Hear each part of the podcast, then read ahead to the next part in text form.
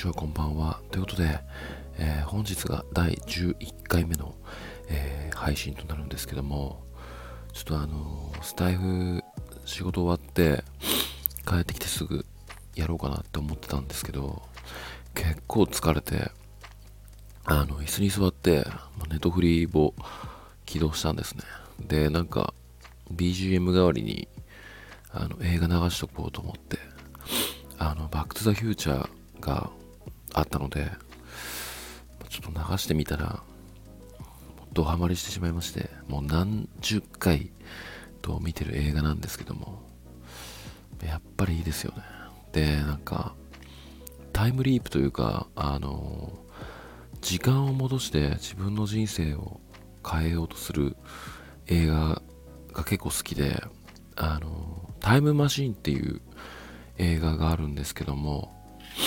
まあなんかざっくり言うと、あの恋人を、えー、殺されちゃったのかな、確か殺人鬼かなんかに。で、そのもともとその、うん、主人公が科学者かなんかで、まあ、その恋人がもうなんていうんですか、生きがいみたいな感じだったんですけども、まあ、恋人殺されちゃったってことで、あのー、科学の力でタイムマシンを発明して殺される前に戻って、うん、恋人を助けようっていう映画なんですけども、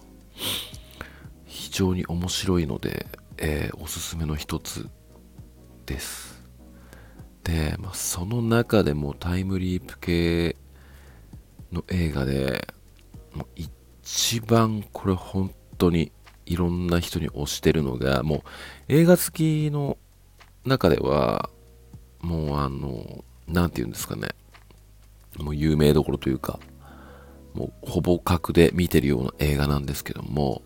あのバタフライエフェクトという映画がありまして、まああの結構ホラーとかそっちのテイストっていうよりもサスペンス系に近くて、まあ、結構残酷な拙者がとか、まあ、シーンが結構多いので、まあなんか全ての方にお勧めできるっていう作品ではないとは思うんですけども、まああのなんかこれもまあ ざ, ざっくり説明すると、あのまあ過去にうーん記憶が飛び飛びになるような、あなんか軽い症状というか、まあそういうのがまあ主人公にありまして、うーんと確か医者の病院の医師からちょっと日記を書きましょうと。で、ちょっと飛び飛び記憶が飛んでしまうのを防ぐために日記を書きましょうってことで、まあなんか大学生になった時に、うん、その日記を読み返してみたところ、あその日記を、うん、読み返した、うん、ページというか、まあその時代に飛べるっていう能力を、まあ、主人公が身についていて、元々の能力がそういう能力があったということで、まあ、それで、うん、自分の人生の中での不都合とかを、まあ、変えていく映画ではあるんですけども、これあのちょっとネタバレとかしあんましたくないんで、もし興味ある方がいたら見ていた、いただけるように、あのなんていうんだろうな、クライマックスとかそういうのはちょっと説明したくはないんですけども、あのこれ個人的にはもう恋愛映画だと思っていて、これ結構賛否両論あるんですけども、あの恋愛映画なんですよ、個人的には。で、これラストがめちゃめちゃいいんで、まあもちろんその物語としてもすごいいいんですけど、もうラストこれあの恋愛に関するネタとかが結構好きな方だったたら、この主人公の、まあ、心情というか、まあそのなんていうんだろうな、そのクライマックスの時の、まあ、気持ちとかを結構感じ取って、うわーってなっちゃう方が結構いるんじゃないかなって。で、僕この映画見終わった後に、これなんか友達に一度は絶対見てほしいって言われて勧められた映画だったんですけど、まあ、これ一人で見終わった後にもう真っ先に友達にで連絡して、いや、マジで名作だわと。いや、ほんとこれ教えてくれてありがとうっていう。もうこの面白さを、もう確実に誰かに、誰かにもつく伝えたいってぐらい、あの、結構ドハマりした映画だったんで、まあ、もし機会があれば見ていただければなと。で、これネットフリとかアマプラとか、めったに出ないような作品なので、見るってなると、なんかツタヤとかそのレンタルショップを頼らなきゃいけないんで、なかなかハードルは高いんですけど、まあ、もし、あの、気になる方がいれば、うん、見ていただければと思います。で、すみません、ちょっと映画の紹介で話が長くなってしまったんですが、えー、本日もですね、あの、質問箱に答えていきたいと思います。で、昨日、うん、送ってくださった方の質問箱の中で、うん、ちょっと答えたいなって思ったものが見つかったので、昨日ツイートで、あの、明日のスタイフまで待ってくださいっていう風にツイートさせていただいたんですけども、えー、ちょっとこんな時間になってしまいまして、えー、すいませんでした。えー、早速、えー、答えていきたいと思うので、まず質問文の方を、えー、読み上げたいと思います。えー、いつもゆうじさんのツイートに励まされてます。ありがとうございます。えー、よねん付き合っている彼氏がいますが、ここいちねんかん、彼氏の私に対する言動に傷つくことが多々あり、何度も真剣に話し合ってきたのですが、数ヶ月するとまた、えー、どうして好きな人にこんなこと言えるの、できるのと思うことをされてしまいます。えー、この間ついに限界が来てしまい、別れたいと言ってしまったのですが、えー、彼氏は泣いて謝って、自分は変わったから幸せにできると言ってきます。正直彼氏を信じられなくなってきている自分もいるのですが、うん、楽しかった時間を思い出してしまうし、彼氏はたくさん好きと言ってくれるので、もうどうしていいかわからなくて辛いです。本当は長文質問は良くないと分かっているのですが、どうしたらいいか分からず質問しめ、してしまいました。すいません。ということで、まあこちらも長文だったんですが、あのー、自分にも全く同じ経験があったので、あの、ちょっとこれ、あの回答していきたいなと思ったので選ばさせていただきました。で、まあ結構似たような状況が自分にもあったんですね。まあさん、よねんお付き合いしてる方からの、まあ、たまにちょっときつい言動がまあ出てしまうと。で、あのまあ個人的に僕がまあ取った決断というのが、あの、やっぱり、そういう傷つけるとか、そういう言動がちょいちょい出ちゃうことに対して、あの、相手が傷つけたいとか思って言ってるんだとしたら、まだマシな方なんですよね。あの、自覚があって言ってるから。で、これ自覚があって言ってるからってなると、あの、まあ、その、なんて言うんだろうな、まあ、そういうきつい言動とかを、まあ、言わなきゃいけないというか、まあ、そういう心境になってるから言っちゃったっていうので、まあ、話し合いで解決できる可能性はあるとは思うんですけども、うーん、まあ、僕の場合、ちょっと彼女、元カノと話し合った結果、まあ、その、元カノの言い分としては、あの、自覚がなかったんですよね。その言動に対して、自分、僕が傷つくということに対しての自覚がなかったということで、で、自覚がないってどういうことかというと、別に傷つけるつもりでもないし、あなたがそんなように感じるのもわからなかったってことで、まあ、その言動に対しては今後言ってこないっていうようにはできると思うんですけども、ただ、やっぱ傷つけるとか、だから相手にこれを言ったら傷つくっていう、範囲が分からないんですよね。やっぱり無自覚だと。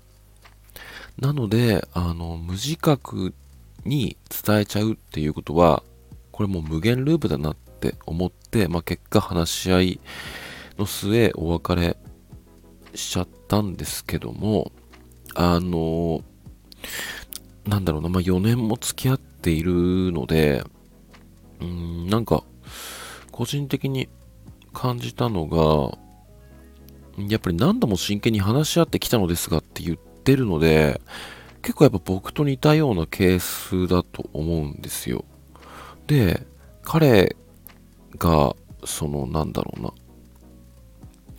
まあ、どうして好きな人にこんなこと言えるのできるのっていう行動とか言動をうんしちゃってると思うんですけども、それはおそらく無自覚でやっちゃってるんじゃないかなって思うんですよね。なのでまず結論としては、その彼がそういう行動や言葉に対してどんな気持ちでそれをしたのかっていうのをまずふたりで話し合うというか、彼に聞いてみたりした方がいいと思うんですよ。で、これこれこうでこう思ってこう言っちゃったっていう彼の言い分に対して、まあ、あなたがそこで理解できるかどうか、まあ、あとは彼氏がいやそういう風に伝わるとは思ってなかったとか、まあ、そんな言葉で、まあ、そこまで傷をつけるっていう、まあ、そこまでのダメージを与えるっていう、まあ、自覚がなかったってなってしまうと、またこれも無自覚なので、彼が、うん、なんだろう、まあ、この彼氏は泣いて謝って自分は変わったから幸せにできるってあの言ってるのは、まあ、おそらくもう別れたくないから、まあ、変わったっていう風な表現をしてるので、実際は変わってないんですよね。ただそのあなたに対するうんなんだろうな、これを言ったら傷つくだろうといううんバロメーターというか、そういう部分が彼は知らないんですよね。知らないからこそ言っちゃって、あなたが傷ついて、その結果何度も真剣に話し合ってきたんだけど、結局また振り出しに戻ると。で、この流れは正直あのどんだけもうよねんかんも付き合ってればわかると思うんですけども、あの変わらないんですよね、基本この流れって。まあ、僕も結構その方とお付き合いして結構長かったんですけど、やっぱり変わらなかったです。やっぱり、まあ、もちろん悪い部分は互いにあったので、あの一方的に責めるっていうわけではないんですけども、やっぱりそのこれを言ったら傷つけるっていう部分において相手が気づいてないと、どんだけ相手があなたを傷つけたくないって思ってたとしても、無自覚なのでやっぱり傷つけちゃうんですよね。で、あなたはそこに傷ついて話し合い、まあ、解決したと思いつつもまた振り出しに戻ってくるっていう流れは基本変えられないって僕は個人的に思ってるので、なんかそのふたつの選択肢ですよね。あの、なんだろう、その辛さを、うん、乗り越えてでも相手とつながり続けるのか、それとももうその辛さが耐えられないから思い切って、うん、別れるか、もうどんだけ情が出たとしても、もうこの辛さだけは本当に我慢ができない、受け入れられないから別れるっていう選択肢を取るかのもうに択だと思っていて、で、あのー、やっぱり質問箱にこれだけ長めに相談してきてくださるということは、結構あなたの中で、まあ、彼の言動とか行動に傷ついてるというか、傷だらけの状態だと思うんですよ今。なので、うん、個人的にはお別れの道を選ぶのが最善なのではないかなと。ただその選択肢を選ぶ前に、うん、まあ、少ない可能性として、その、どうして好きな人にこんなこと言えるの、できるのっていう部分をどう感じたのか相手に伝えて、相手がなんでそれを言ったのかっていう部分についてふたりで話し合ってみる。まあ、もし話、これを話し合ってたとしたら、もう、あの、なんだろう、解決策は個人的にはないって思ってるんですけども、うん、その気持ちを最後に聞いてみて、自分で別れを選ぶ選択をすることに対して納得させてからの方があの離れる選択をした方がいいとは思います。後悔してもあれなのでっていう感じで、ちょっと本日もカンペを用意していないので結構バラバラな、うん、回答になってしまいましたが、まあそのあくまで個人的な体験談からお話しさせていただいたので、まああとはあなたの中で、うん、決めていただければなって思うんですけども、うん、やっぱり無自覚なものっていうのはどれだけ話し合ったところで、うん、その話し合ってから少しの期間は、まあ、彼も警戒して気をつけるとは思うんですけども、まあ、なんせ無自覚なので、まあ、数ヶ月も経てばそんなこと忘れてポンとまた傷をつけてくるっていうことが発生してしまうので、その傷を我慢するのか、うん、そこからその彼から離れるかっていう二択しかないんじゃないかなって個人的には思ってます。あのー、なんか人間なんで、まあ、いろんな感情がありますし、どんな人とも分かり合えるとかってないって思ってるので、個人的にだからその恋愛でも何でも、うん、別れちゃったりとかした時ってもう合わなかったなっていう感情が強いんですよね、個人的に。だからやっぱすがらないし結構割り切るっていう体質なので、うん